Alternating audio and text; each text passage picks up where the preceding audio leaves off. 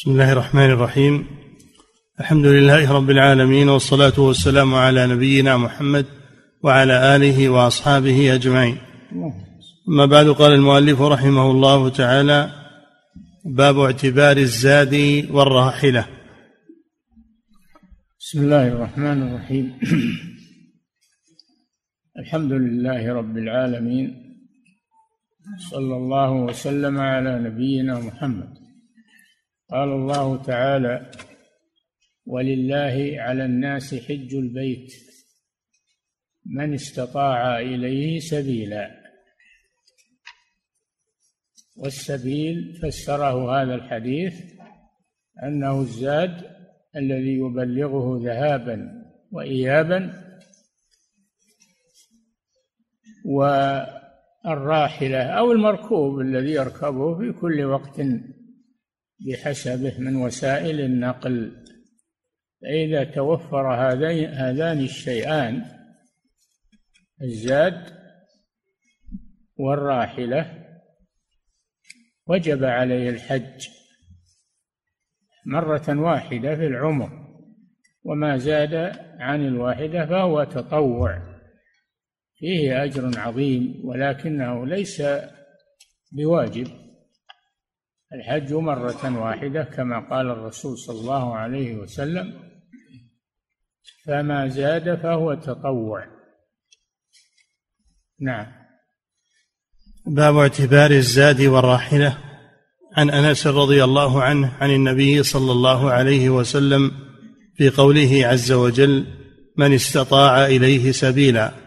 قال قيل يا رسول الله ما السبيل؟ قال الزاد والراحلة رواه الدار قطني. نعم الزاد الذي يبلغه ذهابا وإيابا ولا بد أن يؤمن لمن خلفه من الأولاد ومن تلزمه مؤونتهم ما يكفيهم إلى أن يرجع إليهم. والراحلة المركوب في كل زمان بحسبه و لا بد أن يكون الزاد والراحلة الراحلة لائقين بمثله.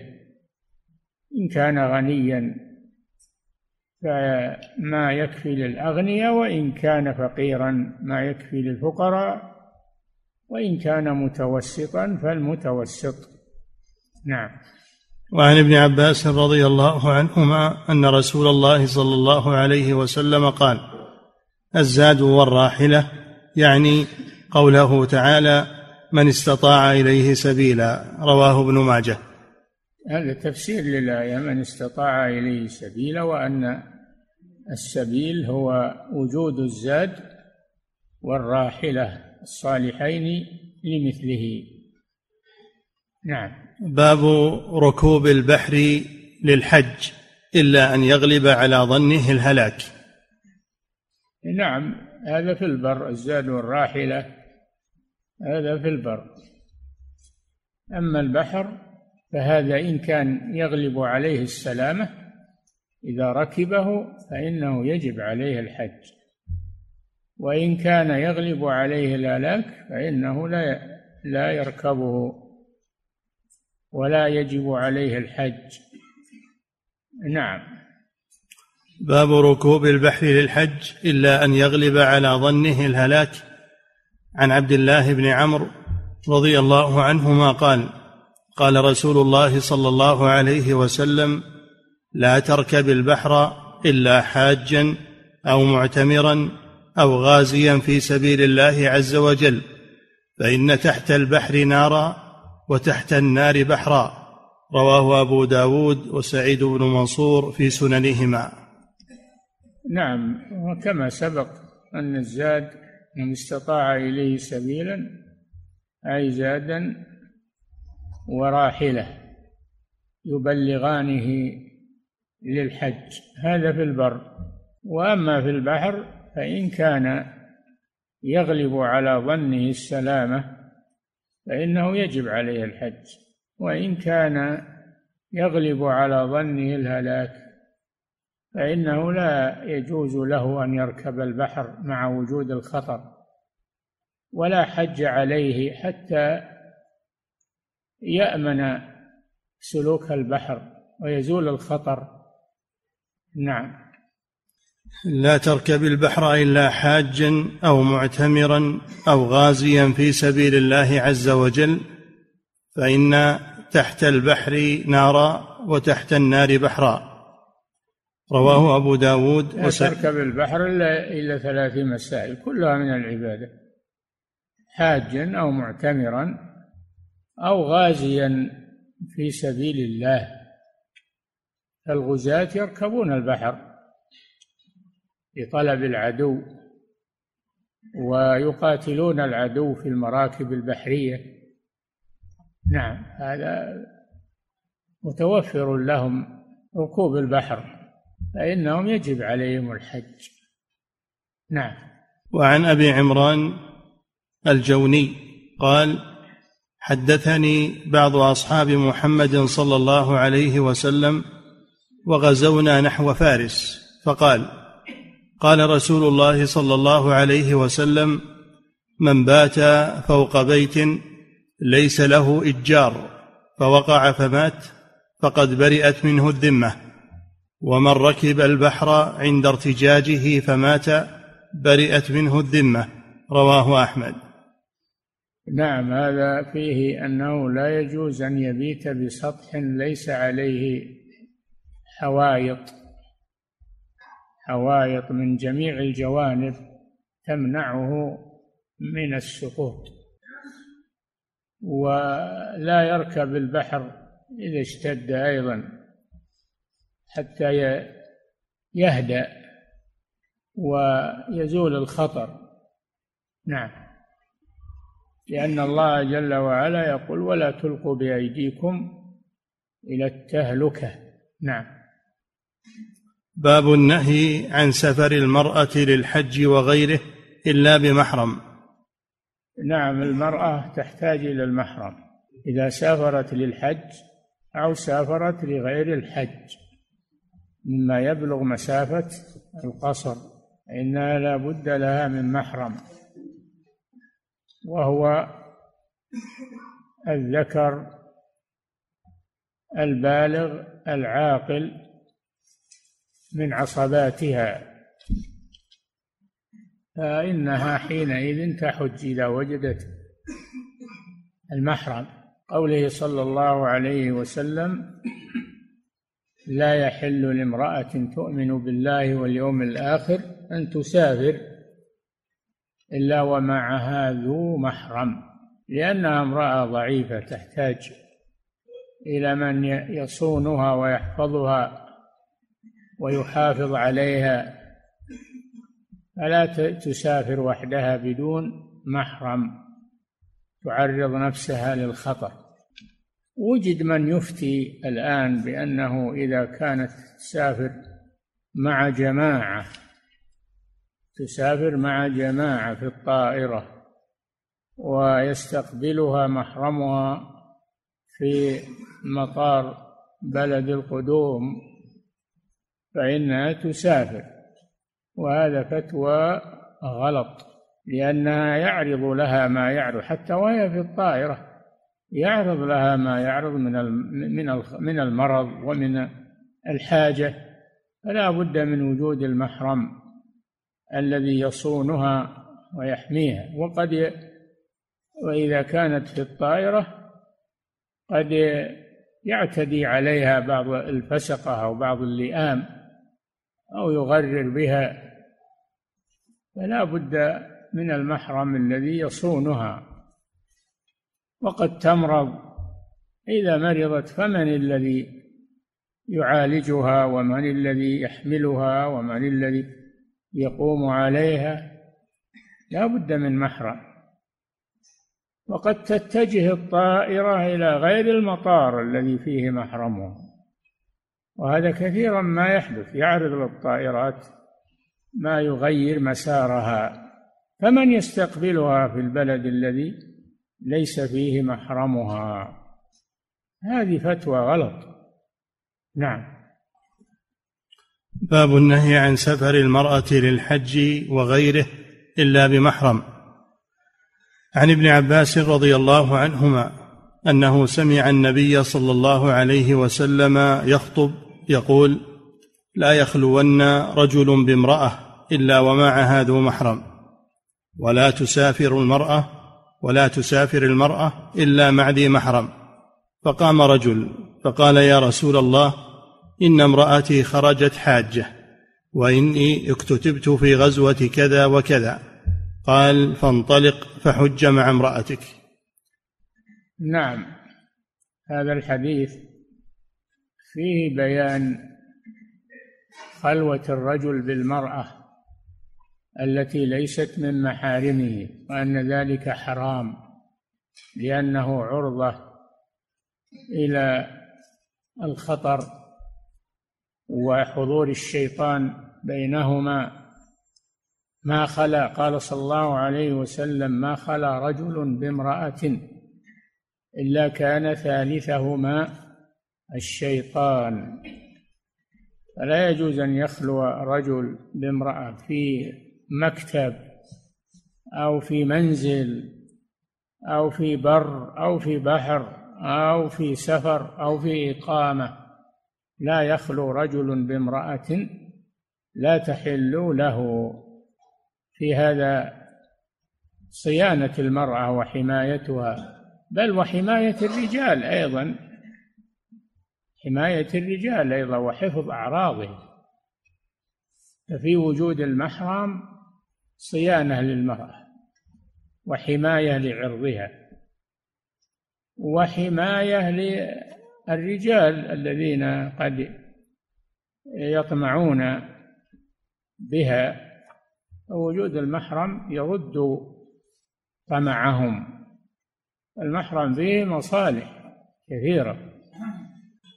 ولا يقال إن المرأة الآن حرة والمرأة الآن المرأة في كل زمان ومكان هي بحاجة إلى المحرم مهما قالوا مهما تعلمت مهما دربت فهي بحاجة إلى المحرم لأنها امرأة ضعيفة تحتاج إلى محرم يصونها ويقوم عليها ويحميها من أطماع الفساق.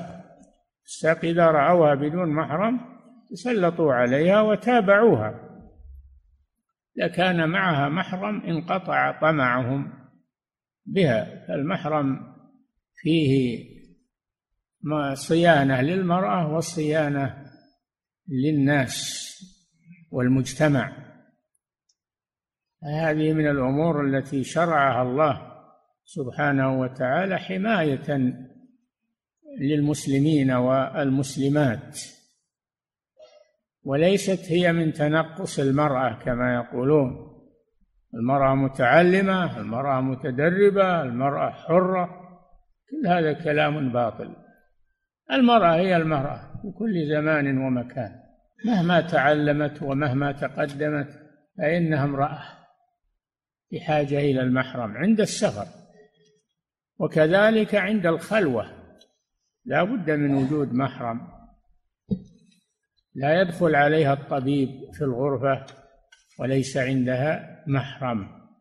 لا بد من المحرم في الخلوة وفي السفر.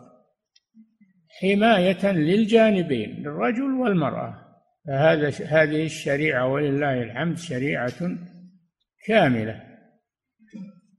قام رجل فقال يا رسول الله إن امرأتي خرجت حاجة. وإنني اكتتبت في غزوة كذا. قال النبي صلى الله عليه وسلم ارجع فحج مع امرأتك.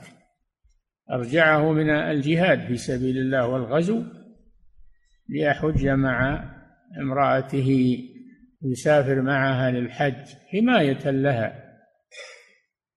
نعم. وعن ابن عمر رضي الله عنهما قال قال رسول الآن في يقولون المرأة ما تحجرون عليها المرأة تقدمت وتعلمت وعرفت. قول المرأة هي المرأة ضعيفة مهما كانت. والشيطان هو الشيطان موجود. والفساق موجودون أيضا. فلما من الذي يأمن على المرأة في في أسفارها أو في خلوتها. لا بد من وجود محرم يكون معها لا تكون سكرتيرة عند المدير في مكتبه وليس عندهم أحد. حرام هذا ما يجوز. ولو تقدمت المرأة وتعلمت. هي امرأة ضعيفة. يغلبها الرجل يغلبها الشيطان. نعم. وعن ابن عمر رضي الله عنهما قال قال رسول الله صلى الله عليه وسلم لا تسافر المرأة ثلاثة إلا ومعها ذو محرم. متفق عليهما. وعن أبي سعيد أن النبي صلى الله عليه وسلم نهى أن تسافر المرأة مسيرة يومين أو ليلتين إلا ومعها زوجها أو ذو محرم. متفق عليه. وفي لفظ قال لا يحل لامرأة تؤمن بالله واليوم الآخر أن تسافر سفرا يكون ثلاثة أيام فصاعدا إلا ومعها أبوها أو ابنها أو زوجها أو أخوها أو ذو محرم منها. رواه الجماعة إلا البخاري والنسائي. نعم وردت الأحاديث بأن المرأة لا تسافر إلا ومع ذو محرم. في رواية يومين مسيرة يومين. في رواية مسيرة ثلاثة أيام. في رواية مطلقة. لا تسافر المرأة إلا ومع ذو محرم ولم يذكر الأيام. فدل دلت هذه الروايات على أن وجود المحرم يسافر مع المرأة أمر ضروري. لا بد منه. وسواء سافرت للتعلم والدراسة والإقامة هناك أو سافرت للتجارة أو غير ذلك لا بد أن يسافر معها ذو محرم يحفظها ويصونها ويحميها من أطماع الفسقة وأصحاب الشهوات. ولا يقال المرأة هذه تسافر تعلم تدرس في الخارج ويفاهمتنا الأمور ولا تخدع. نقول بلى تخدع. المرأة تخدع ضعيفة. فلا تسافر إلا ومعها ذو محرم مهما كانت. في أي زمان في أي مكان لا بد من وجود المحرم مع المرأة. ولو قالوا ما قالوا من الشنشنات و الكلام الفاضي نقول لا بد من تنفيذ قول الرسول صلى الله عليه وسلم فهو أعلم بما يصلح المرأة ويحفظها منكم. نعم. وعن أبي هريرة رضي الله عنه عن النبي صلى الله عليه وسلم قال لا يحل لامرأة تسافر مسيرة يوم وليلة إلا مع ذي محرم عليها متفق عليه وفي رواية مسيرة يوم وفي رواية مسيرة ليلة وفي رواية لا تسافر امرأة مسيرة ثلاثة أيام إلا مع ذي محرم. رواهن أحمد ومسلم في رواية لأبي داود بريدا.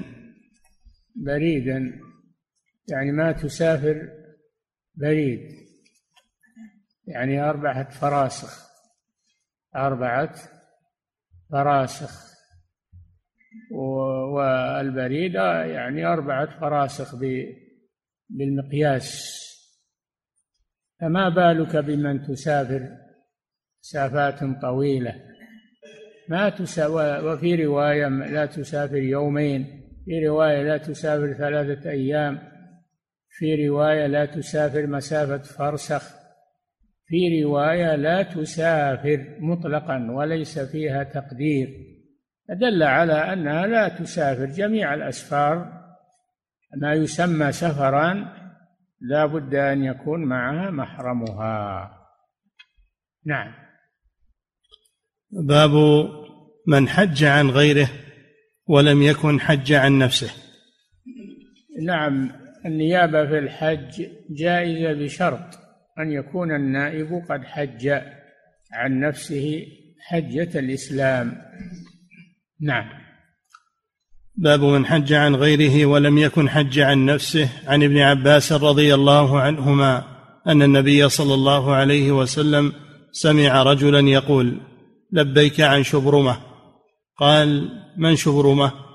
قال أخ لي أو قريب لي قال حججت عن نفسك قال لا قال حج عن نفسك ثم حج عن شبرمة رواه أبو داود وابن ماجه وقال فاجعل هذه عن نفسك ثم احجج عن شبرمه.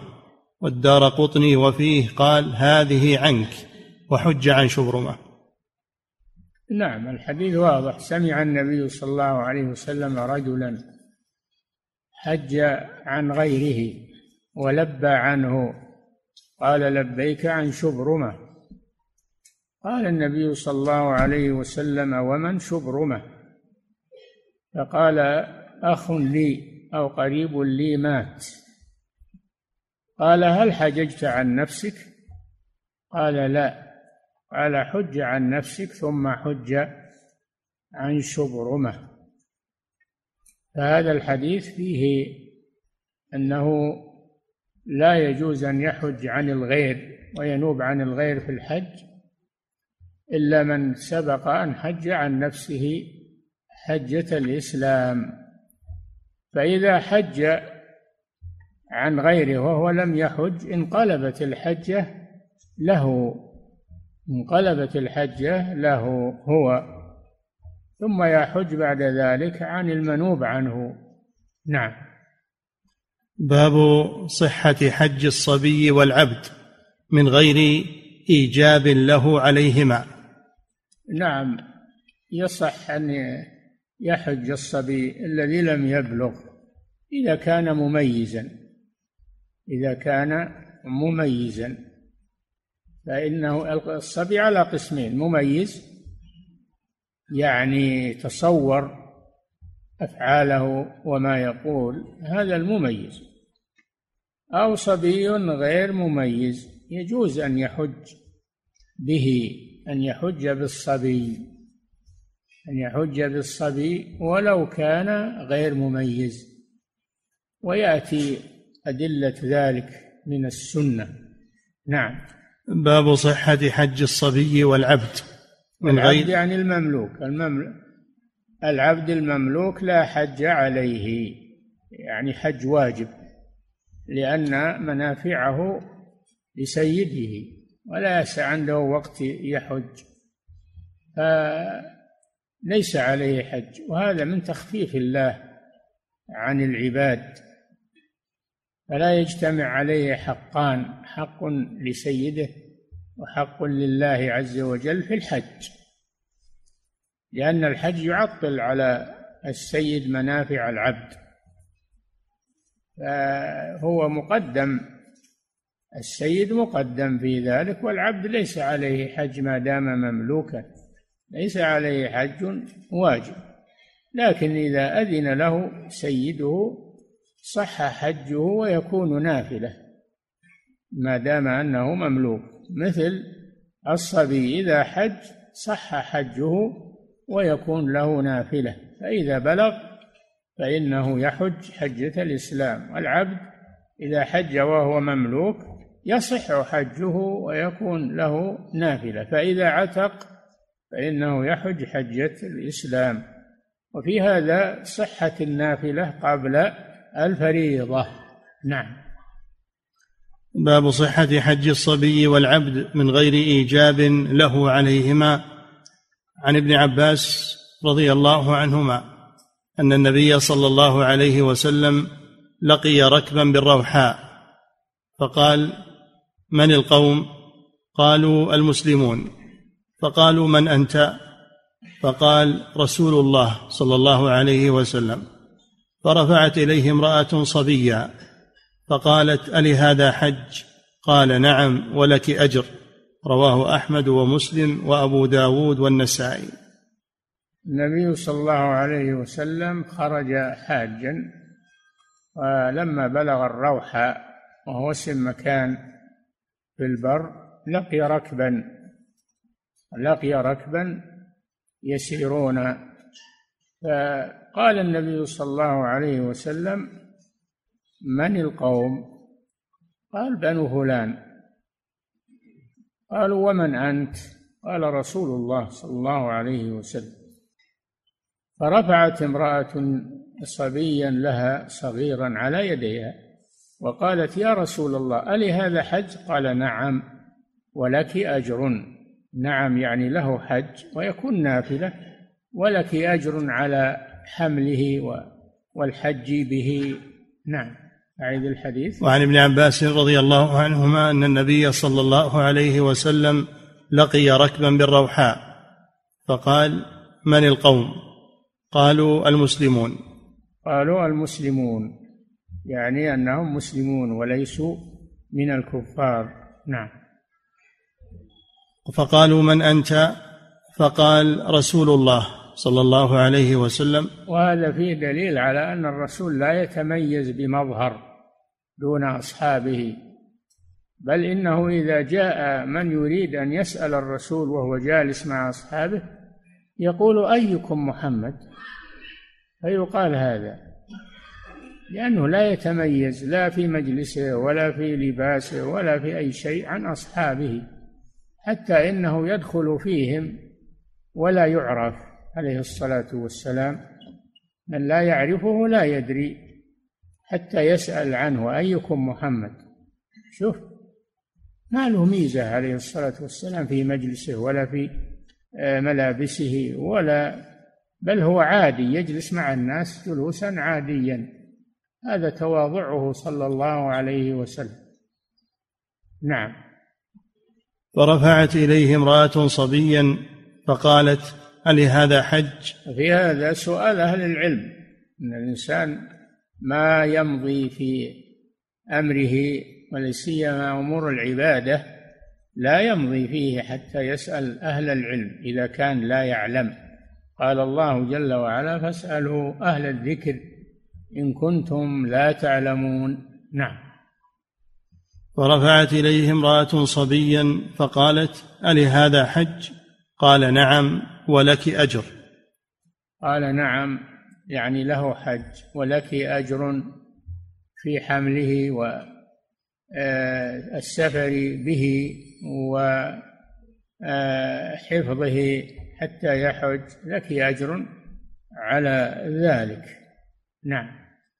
قال نعم ولك أجر. رواه أحمد ومسلم وأبو داود والنسائي وعن السائب بن يزيد قال حج بي مع رسول الله صلى الله عليه وسلم في حجة الوداع وأنا ابن سبع سنين. رواه أحمد والبخاري والترمذي وصححه. نعم السائب بن يزيد يقول حج بي مع رسول الله. يعني حج بي أهلي. مع رسول الله صلى الله عليه وسلم حجة الوداع لأن النبي صلى الله عليه وسلم لم يحج بعد بعثته إلا حجة واحدة هي حجة الوداع. سميت حجة الوداع لأن النبي صلى الله عليه وسلم ودع فيها الناس وقال لعلي لا ألقاكم لعلي لا ألقاكم بعد عام هذا. فودع الناس بهذه الكلمة. ومات رسول الله صلى الله عليه وسلم بعد أن رجع من الحج بشهرين وأيام عليه الصلاة والسلام. نعم. وعن السائب بن يزيد قال حج بي مع رسول الله صلى الله عليه وسلم في حجة الوداع وأنا ابن سبع سنين. رواه أحمد والبخاري والترمذي وصححه. نعم ابن سبع سنين مميز. فهو يمشي مع وليه ويحرم كما يحرم وليه وينوي أيضا لأن لأن الصب لأن المميز ينوي. فينوي الحج أو ينوي العمرة لكن تكون نافلة له. نعم. وعن جابر رضي الله عنه قال حججنا مع رسول الله صلى الله عليه وسلم معنا النساء والصبيان فلبينا عن الصبيان ورمينا عنهم رواه أحمد وابن ماجه. نعم حجوا بالصبيان الذين لم يميزوا لم يبلغ السن السابعة ويميز لبى عنه يلبي عنه وليه يحرم به وينوي عنه ويلبي عنه. وليه. ورمي الجمار ينوبون عنهم فيه لأنهم لا يطيقون الرمي بأنفسهم فينوبون عنهم. وكذلك كل عاجز عن الرمي من لكبر سنه أو لمرضه أو امرأة تخشى الزحام وهي حامل مثلا فإنها توكل من يرمي عنها ويجزيها ذلك لقوله ورمينا عنهم يعني عن الصبيان. نعم. وعن محمد بن كعب القرظي عن النبي صلى الله عليه بن كعب القرظي هذا من بني قريظة من اليهود من بني قريظة أسلم رضي الله عنه. نعم. وعن محمد بن كعب القرظي رضي الله عنه عن النبي صلى الله عليه وسلم قال أيما صبي حج به أهله فمات أجزأت عنه فإن أدرك فعليه الحج. وأيما رجل مملوك حج به أهله فمات أجزأت عنه فإن أعتق فعليه الحج. ذكره أحمد بن حنبل في رواية ابنه عبد الله هكذا مرسلا. نعم هو يصح منه الحج. يصح منه الحج ولو كان مملوكا فإذا عتق ويكون نافلة له ما دام مملوكا يكون له نافلة. فإذا عتق فإنه يؤدي حجة الإسلام. كذلك الصبي يصح حجه ويكون نافلة. فإذا بلغ فإنه يحج حجة الإسلام. وفي هذا دليل على صحة النافلة. قبل الفريضة. نعم. يعني في الحج. نعم. أبواب مواقيت الإحرام وصفته وأحكامه. مواقيت الإحرام على قسمين مواقيت زمانية ومواقيت مكانية. مواقيت الزمانية هي شهر شوال. شهر شوال وذي القعدة وعشرة أيام من ذي الحجة. عشرة أيام من ذي الحجة. هذه المواقيت الزمانية. لقوله تعالى الحج أشهر معلومات. هي هذه الأشهر شوال وذو القعدة وعشرة أيام من ذي الحجة اللي هو ليلة العيد. هذه المواقيت الزمانية. وأما المواقيت المكانية فهي التي حددها رسول الله صلى الله عليه وسلم ليحرم منها حجاج الآفاق.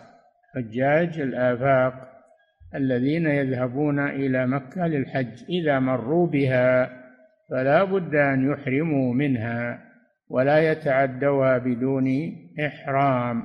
نعم. أبواب مواقيت الإحرام وصفته وأحكامه. باب صفة الإحرام وأحكام الإحرام نعم. باب المواقيت المكانية وجواز التقدم عليها. عرفنا المواقيت الزمانية وهذه المواقيت المكانية التي حددها رسول الله صلى الله عليه وسلم من جميع الجهات للقادمين إلى الحج والعمرة. قادمين إلى أن لا يتعداها وهو يريد الحج أو يريد العمرة إلا وهو محرم. مواقيت مكانية. نعم. باب المواقيت المكانية وجواز التقدم عليها. يجوز أن أن يتقدم على الميقات ويحرم قبل الميقات لكن لا يجوز له أن يتجاوز الميقات ويحرم بعده. لا يجوز هذا. إنما التقدم لا بأس. إنك تحرم حتى لو أحرمت من بلدك. لا بأس بذلك. نعم. عن ابن عباس رضي الله عنهما قال وقت رسول الله صلى الله عليه وسلم لأهل المدينة ذا الحليفة. ذا الحليفة وهو وادي العقيق المشهور. نعم. سمي ذي الحليفة لأن كان لأنه كان فيه شجرة حلفاء. كان فيه شجرة حلفاء فسمي ذا الحليفة ويسمى آه، مسجد الشجرة. مسجد الحليفة هو مسجد الشجرة اللي عنده شجرة الحليفة. نعم. ولأهل الشام الجحفة. ولأهل الشام وقت الجحفة وهي قرية تبعد عن مكة مسيرة يومين. للراحلة.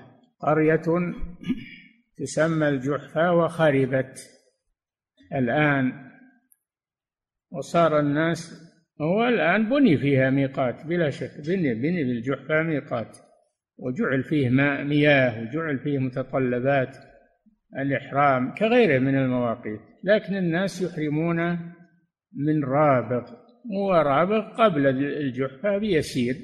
يجوز الإحرام قبل الميقات لا شك. من أحرم من رابغ فلا بأس. ومن أحرم من الجحفة فهي الميقات وهي لأهل المغرب وأهل مصر ومن كان عن طريقهم. نعم. ولأهل الشام الجحفة؟ وأهل الشام يعني أهل الشام وأهل مصر وأهل المغرب ميقاتهم الجحفة لأنها على طريقهم. نعم. ولأهل نجد قرن المنازل. ولأهل نجد قرن المنازل وهو السيل الكبير. قرن المنازل هو السيل الكبير. هذا حدده النبي صلى الله عليه وسلم لأهل نجد وأهل المشرق من بلاد فارس والعراق وغيرها. نعم. ولأهل اليمن يلملم. ولأهل اليمن يلملم وهو واد على طريقهم إذا قدموا إلى مكة. يسمى يلملم. هذا لأهل اليمن ومن جاء عن طريقهم. نعم. ولأهل اليمن يلملم قال فهن لهن. ولم أي هذه المواقيت لهن أي لهذه لأهل هذه الجهات نعم. ولمن أتى عليهن من غير أهلهن. ولمن مر عليهن يريد الحج والعمرة ولو كان من غير أهلهن. فيجوز للشامي أن يحرم من السيل ويجوز للعراقي أن يحرم من يلملم إذا مر بها يريد الحج. ولمن أتى عليهن من غير أهلهن ممن يريد الحج أو العمرة. نعم. ولمن أتى عليهن من غير أهلهن لا يقال مثلا أنت ميقاتك كذا رح لمه لا رح أحرم من ميقاتك. لا أحرم من ميقات أهل الجهة التي أنت جئت عن طريقها. نعم. هذا من التسهيل على الناس. وفي هذا معجزة من معجزات الرسول صلى الله عليه وسلم. فإنه يوم يحدد هذه المواقيت ما بعد فتحت هذه البلاد. ما بعد فتحت فارس ما فتحت العراق ما فتحت الشام ولكنها فتحت فيما بعد. فهذا فيه معجزة للرسول صلى الله عليه وسلم أن هذه البلاد ستسلم يسلم أهلها وسيحجون ويعتمرون. نعم. فهن لهن ولمن أتى عليهن من غير أهلهن لمن كان يريد الحج والعمرة. أما من مر بهن وهو لا يريد حج ولا عمرة يريد مكة يبي يروح له حاجة في مكة ما يلزمه أنه يحرم. ما يلزمه أنه يحرم. نعم. فمن كان دونهن فمهله من أهله. من كان دون هذه المواقيت مما يلي مكة فلا نقول له ارجع وأحرم من المواقيت. أحرم من من مكانك من مكانك من بلدك من بيتك. هذا من التيسير من تيسير الله على الناس. نعم. فمن كان دونهن فمهل. اللي مثلا اللي مثلا في الشرائع الشرائع اللي هي خارج حدود الحرم يحرمون يحرمون من الشرائع. واللي في عرفة يحرمون من عرفة لأنه خارج الحرم. عرفة خارج الحرم اللي من نعمان وك... يحرمون من مكانهم. نعم. فمن كان دونهن فمهله من أهله. من أهله يعني من بلده. نعم. وكذلك حتى أهل مكة يهلون منها. حتى أهل مكة إذا أرادوا الحج يحرمون بالحج من مكة من بيوتهم. وأما العمرة فلا. ما يحرمون بها من مكة. لا بد يخرجون إلى الحل ليحرموا منه ليجمعوا بين الحل والحرم لأن مناسك العمرة كلها في الحرم. فلا بد أن يكون إحرامهم خارج الحرم ليجمعوا في عمرتهم بين حل وحرم. أما من أحرم في الحج من مكة فإنه سيخرج إلى الحل سيخرج إلى عرفات وإلى الحل. نعم. وعن ابن عمر رضي الله عنهما أن رسول الله صلى الله عليه وسلم قال يهل أهل المدينة من ذي الحليفة ويهل أهل الشام من الجحفة ويهل أهل نجد من قرن. قال ابن عمر. قرن المنازل يعني نعم. قال ابن عمر. السيل الكبير اللي يسمى السيل الكبير الآن نعم. قال ابن والقرن الجبل أصل القرن هو الجبل نعم. ويهل أهل نجد من قرن قال ابن عمر وذكر لي ولم أسمع أن رسول الله صلى الله عليه وسلم قال ومهل أهل اليمن من يلملم. متفق عليهما. لكن سمعه غيره سمعه غير ابن عمر. اليمن ثابت أن مهلهم من يلملم وهو واد على طريقهم. نعم. زاد أحمد في روايه قال ابن عمر وقاس الناس ذات عرق بقرن. ذات عرق وهي على طريق آه، أهل القصيم. ومن جاء من ناحيتهم هذه ميقات ميقات خامس. يقال إن الذي وقتها عمر رضي الله عنه ولكن الصواب أن الذي وقتها رسول الله صلى الله عليه وسلم. قال ولأهل العراق ذات عرق ذات عرق. محل فيه جبل يسمى عرق. نعم. والآن جعل فيه ميقات وجعل بني فيه حمامات ومثل سائر مثل سائر آه، المواقيت الأخرى. نعم. وعن ابن عمر وإذا تم هذا الطريق الذي جاء من القصيم إلى مكة إن شاء الله فإنه سيمر بهذا الميقات. وكذلك كل من جهة الشمال أهل حايل وأهل الجوف وأهل كلهم سيحرمون من هذا الميقات من ميقات ذات عرق نعم.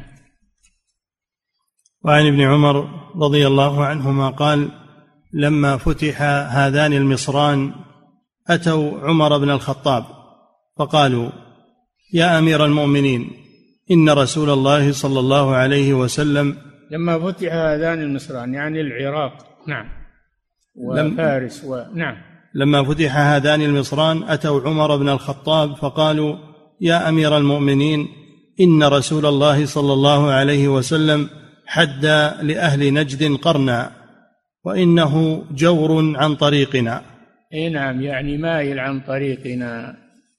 جور يعني ميل وهذا يكلفهم في السير.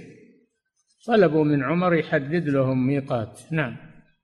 وإنه جور عن طريقنا وإنا إذا أردنا أن نأتي قرنا شق علينا. قال فانظروا حذوها من طريقكم. حذوها حذو المواقيت.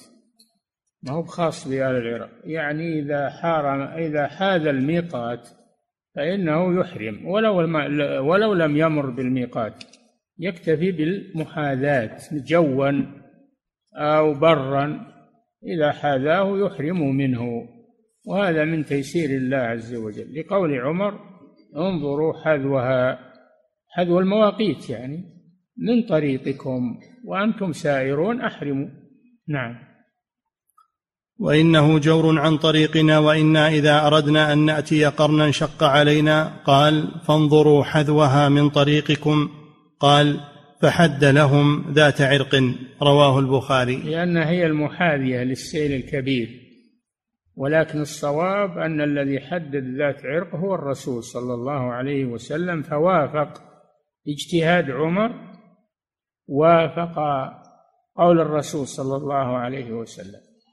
نعم. وروي عن عائشة رضي الله عنها أن النبي صلى الله عليه وسلم وقت لأهل العراق ذات عرق. نعم هذه الرواية وفي البخاري نعم. وروي عن عائشة رضي الله عنها أن النبي صلى الله عليه وسلم وقت لأهل العراق ذات عرق رواه أبو داود والنسائي وعن أبي الزبير أنه سمع جابرا سئل عن المهل فقال سمعت أحسبه رفع إلى النبي صلى الله عليه وسلم فقال مهل أهل المدينة من ذي الحليفة والطريق الآخر الجحفة ومهل أهل العراق ذات عرق ذات عرق ومهل أهل نجد من قرن ومهل أهل اليمن من يلملم رواه مسلم. إي نعم تواترت الروايات في هذا في هذه المواقيت. التي حددها رسول الله صلى الله عليه وسلم للحجاج والمعتمرين. إذا مروا بها وهم يريدون الحج أو العمرة فإنه يجب أن يحرموا منها. نعم. ومهل أهل العراق ذات عرق ومهل أهل نجد من قرن ومهل أهل اليمن من يلملم رواه مسلم. وكذلك أحمد وابن ماجه ورفعاه من غير شك. والنص بتوقيت ذات عرق ليس في القوة كغيره فإن ثبت فليس ببدع وقوع اجتهاد عمر على وفقه فإنه كان موفقا للصواب. نعم هو ثبت أن الرسول حدد لأهل العراق ذات عرق لكن عمر لم يعلم بذلك فلما سئل حدد لهم ذات عرق اجتهادا منه فوافق اجتهاده رضي الله عنه سنة رسول الله صلى الله عليه وسلم. نعم. فإنه كان موفقا للصواب وعن نعم ابن عمر موفق للصواب. عمر عمر رضي الله عنه موفق للصواب وملهم رضي الله عنه. قال صلى الله عليه وسلم إنه في كان في الأمم قبلكم محدثون فإن يكن في أمتي فعمر. نعم. وعن انس رضي الله عنه ان النبي صلى الله عليه وسلم اعتمر أربع عمر محدثون يعني ملهمون. فإن كان في أمتي ملهم فهو عمر. نعم. وعن انس رضي الله عنه ان النبي صلى الله عليه وسلم اعتمر أربع عمر في ذي القعدة. يكفي نقف على هذا. نعم.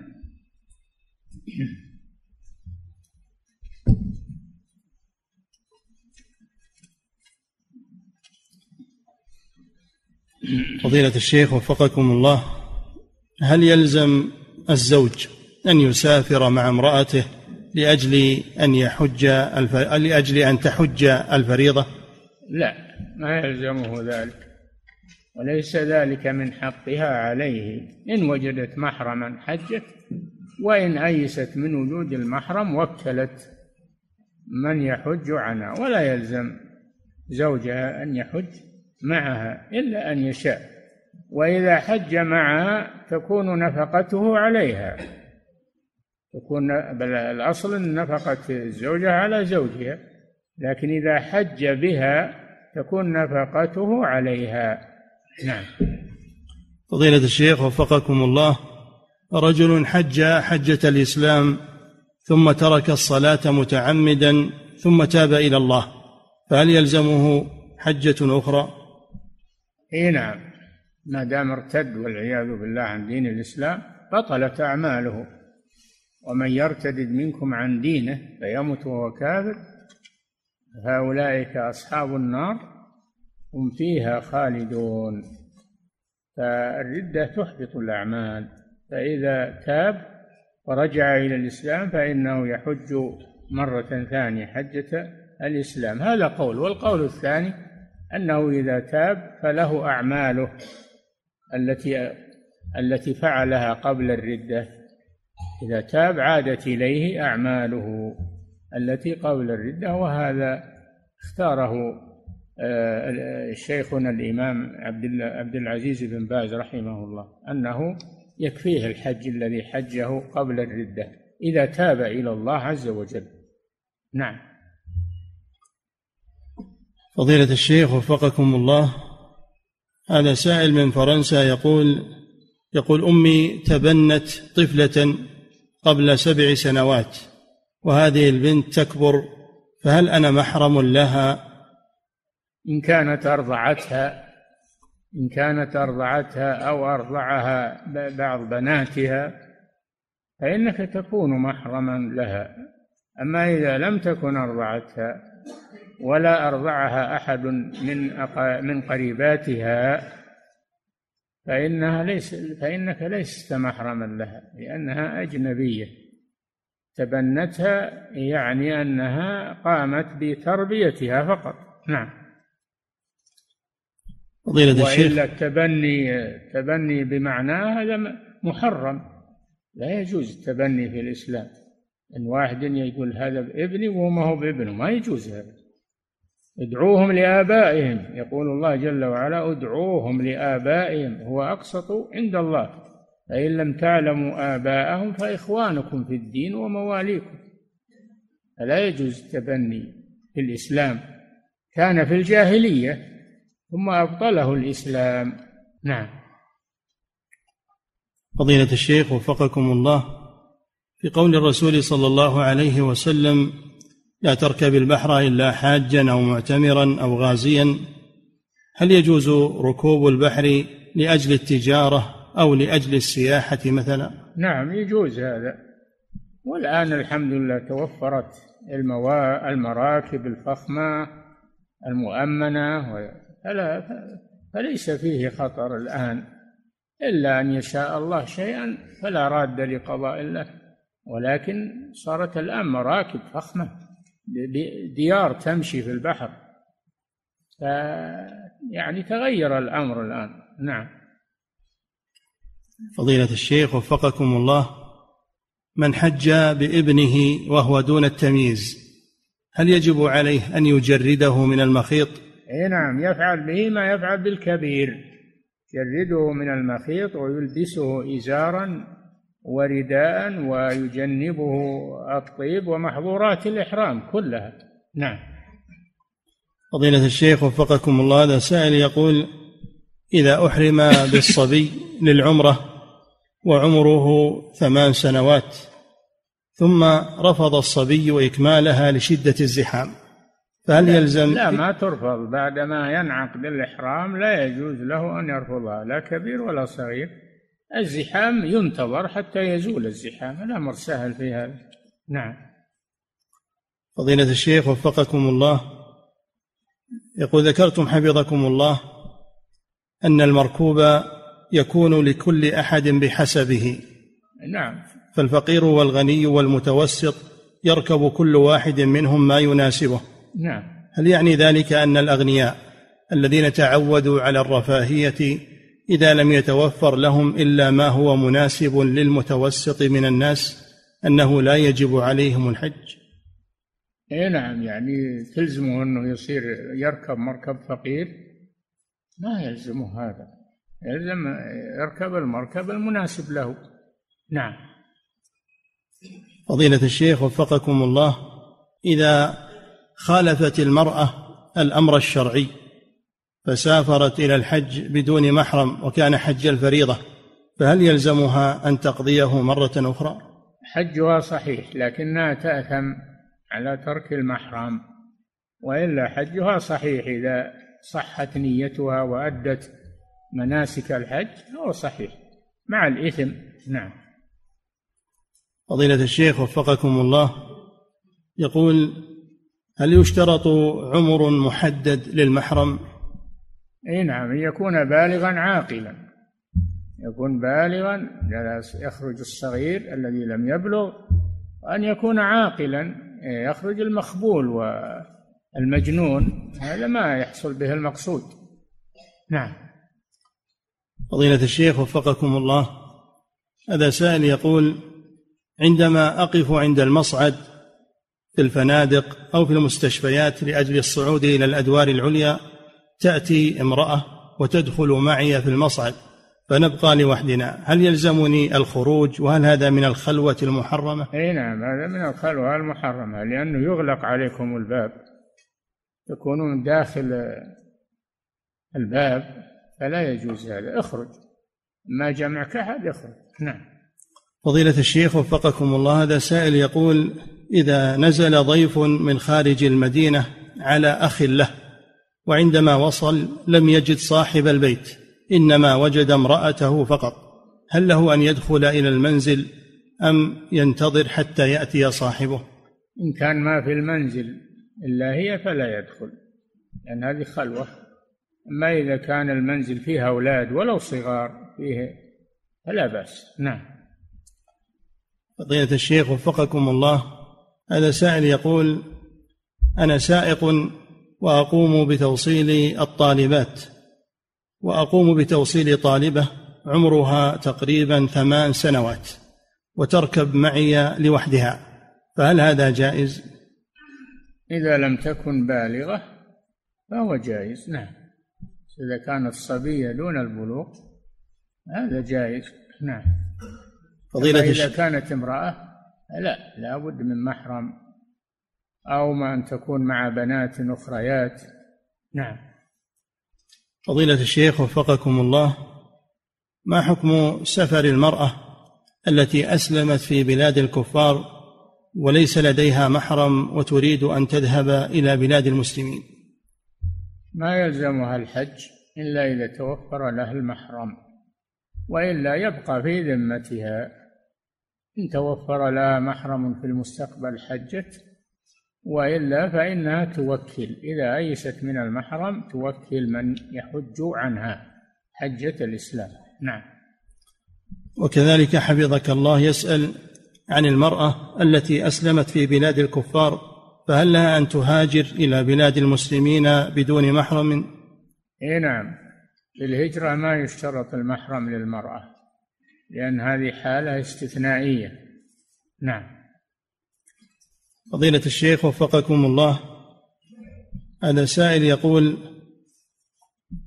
امرأة هذه امرأة من فرنسا تقول إن أباها رجل كافر لكنه حسن الخلق فهل يجوز أن يكون محرما لها في أسفارها وقضاء حوائجها؟ لا لا يكون الكافر محرما للمسلمة لكن تنيب من يقضي حوائجها. نعم. فضيلة الشيخ وفقكم الله هذا سائل يقول هل يصح دفع زكاة المال لمن لم يستطع الحج من الناحية المالية فأعطيه من زكاة مالي ليحج؟ نعم. لأنه صار مستطيعا. إذا أعطيته صار مستطيعا وجب عليه الحج. وأنت محسن في هذا. نعم. فضيلة الشيخ وفقكم الله.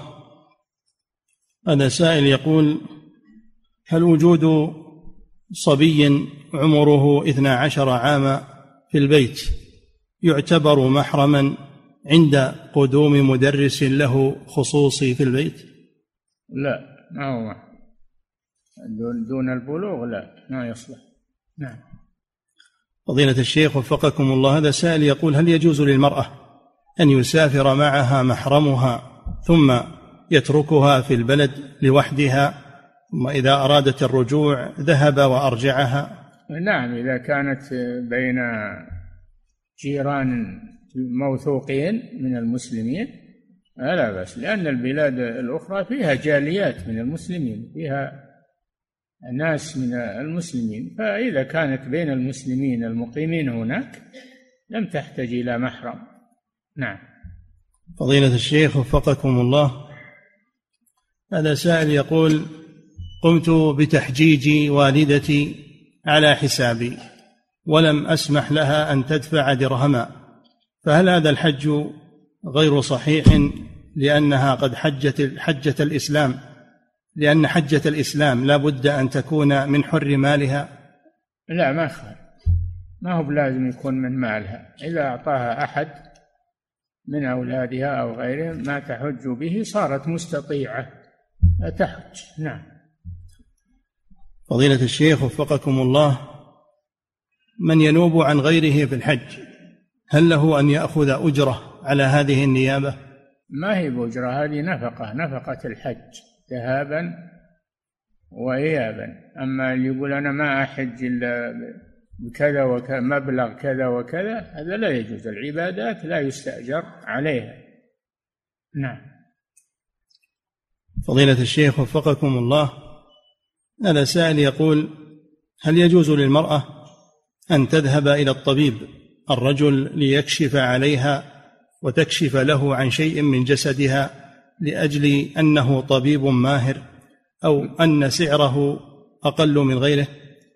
إذا توفرت طبيبة امرأة فلا يجوز لها أن تكشف عند طبيب رجل بل تكشف عند المرأة. نعم. فضيلة الشيخ وفقكم الله. الحمد لله المستشفيات والعيادات فيها طبيبات يغنين عن الرجال. نعم. فضيلة الشيخ وفقكم الله. إذا حج الشخص عن غيره فكيف يكون دعاؤه في الطواف والسعي والوقوف بعرفة؟ هل يدعو كما يدعو إذا حج عن نفسه أم يدعو للنائم؟ يا أخي المنوب عنه له المناسك وأما الدعاء والصلاة هذه للشخص نفسه للنائب لأنها ليست من أعمال الحج. نعم. فضيلة الشيخ وفقكم الله يقول إذا كان الصبي غير مميز فكيف ننوي عنه؟ هل نقول لبيك عن فلان؟ إيه، سواء قلت أو أو نويت بقلبك بدون أن تتلفظ لا بأس. نعم. فضيلة الشيخ وفقكم الله هذا سائل يقول الصبي إذا كان أقل من عشر سنوات إذا اعتمر هل يلزمه الطهارة في الطواف وهل نلزمه بذلك؟ نعم إذا كان مميزا يقولوا له يتوضأ بالطواف لأنه مثل الكبير مثل ما يتوضأ للصلاة. أو يصلي المميز يصلي بدون وضوء ما يجوز هذا. يعلم الوضوء ويعلم الطهارة. نعم. فضيلة الشيخ وفقكم الله ما يسمى بوسائل التواصل الاجتماعي كذلك الجوالات. هل يجوز للرجل الأجنبي أن يتكلم مع المرأة الأجنبية مع وهي لا تراه ولا يراها؟ لا يجوز هذا لأن إذا كان كلاما عاديا ليس فيه يعني ليس فيه تطميع للرجل كلاما عاديا فلا بأس. أما إذا كان فيه مزح أو فيه تطميع للرجل فهذا لا يجوز ولو كان في الجوال. نعم. فضيلة الشيخ تخضعن بالقول فيطمع الذي في قلبه مرض. وقلنا قولا معروفا. نعم. فضيلة الشيخ وفقكم الله هذا سائل يقول المرأة لا تمازح الرجل الذي ليس من محارمها لا تمازحه. لأنه إذا مازحته طمع بها. نعم. وكذلك هو لا يمازحها لا يمازح المرأة لأنه إذا مازحها طمعت فيه. نعم. فضيلة الشيخ وفقكم الله هذا سائل يقول أعمل أنا وأبي هنا في هذه البلاد في المملكة. إذا طلب مني أبي أن آتي بأمي من بلدها لأجل الزيارة. وليس معها محرم. فهل أطيعه في ذلك مع العلم أني لو رفضت فإنه يغضب علي؟ إيش؟ يقول أعمل أنا وأبي هنا في المملكة. نعم. فإذا طلب مني أبي أن آتي بأمي من بلدها لأجل الزيارة وليس معها محرم. أنت محرمها يا أخي أنت ابنها. كيف؟ ليس معها محرم. أنت ابنها تكون محرما لها. نعم. فضيلة الشيخ وفقكم الله هذا سائل يقول هناك من يقول بأن وجود المرأة مع السائق وحدها في السيارة ليس بخلوة وذلك لأن الناس يرونه ويرونها. يقول فهل ما يقولونه صحيح؟ هذا قول غلط وغير صحيح لأن كونها معه في السيارة أخطر لأنها تصير في قبضته يهرب بها ولا يطمع بها. فكونها معه في السيارة هذا أخطر من لو أنها تمشي معه على أقدامها على أقدامهما هذا أخطر. لأن السيارة بيده متمكن منها ولو أراد أن يهرب بها لهرب بها. والشيطان حاضر ما يجوز هذا. نعم. فضيلة الشيخ وفقكم الله. هذه امرأة تسأل تقول مجموعة من المدرسات يقمن بركوب حافلة لأجل أن يذهبن إلى المدرسة وهذه المدرسة تبعد أكثر من مسافة القصر فهل يكون عليهن إثم في ذلك؟ المدرسة في البلد ولا خارج البلد؟ خارج البلد. خارج البلد أكثر من مسافة قصر. نعم. لا يجوز لهن أن يسافرن معه إلا إلا مع ذي محرم. كل واحدة لها محرم. يصاحبها. ولا يجوز السفر المرأة بدون محرم؟ لا يحل لامرأة تؤمن بالله واليوم الآخر أن تسافر إلا ومعها ذو محرم وفي السيارة أو في الطائرة أو غيرها أشد. نعم. فضيلة الشيخ وفقكم الله. هذا سائل يقول هل يجوز أن يرمي الزوج عن زوجته حتى وإن كانت قادرة على رمي الجمار؟ لا ما يجوز إلا عن الذي لا يستطيع من كبير السن أو الطفل أو المريض. أما الذي يستطيع الرمي بنفسه فإنه يرمي. نعم. فضيلة الشيخ وفقكم الله هذا سائل يقول هل جدة ميقات لمن يأتي من الجهة الغربية من البحر الأحمر؟ لا جدة ميقات لأهلها. ميقات لأهلها ومن يقيم فيها. أما من يأتي من البحر فإنه يحرم إذا حاذ أقرب المواقيت إليه. إذا حاذها يحرم من البحر. لقول عمر انظروا حذوها من طريقكم. نعم. فضيلة الشيخ وفقكم الله من جاء من الرياض إلى جدة لأجل حاجة ثم بدا له بعد ذلك أن يعتمر فمن أين يحرم؟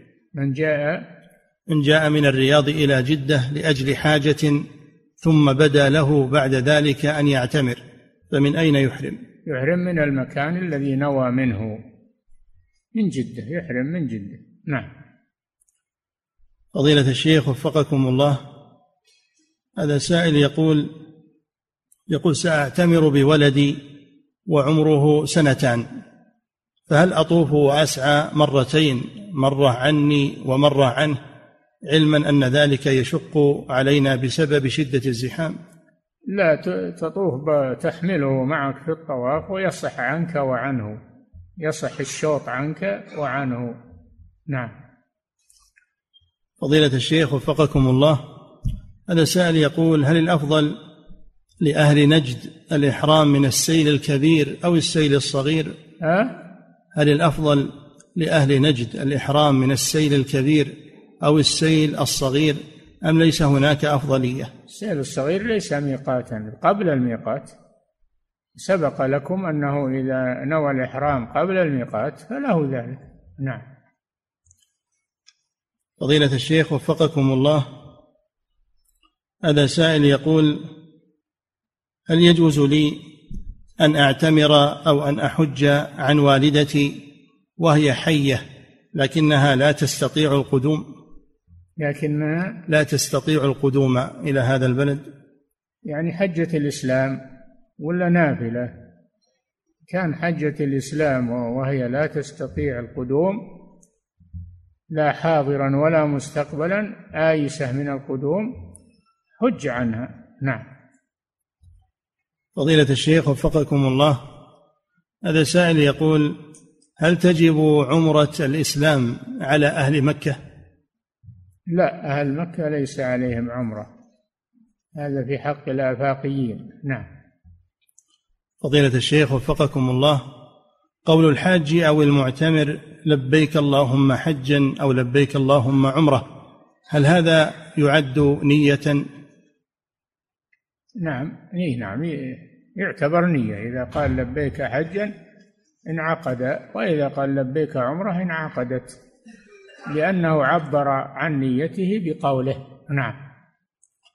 فضيلة الشيخ وفقكم الله هذه امرأة تقول إنها خرجت من الرياض وهي حائض تريد مكة فهل لها أن تحرم إذا مرت بالميقات أو تنتظر حتى تغتسل وتنتهي من حيضها؟ لا تحرم من الميقات وهي حائض. أحرمت عائشة رضي الله عنها من الميقات وهي حائض في عهد النبي صلى الله عليه وسلم. لكن تنتظر أداء العمرة حتى تطهر وتغتسل. إذا وصلت إلى مكة تنتظر. نعم.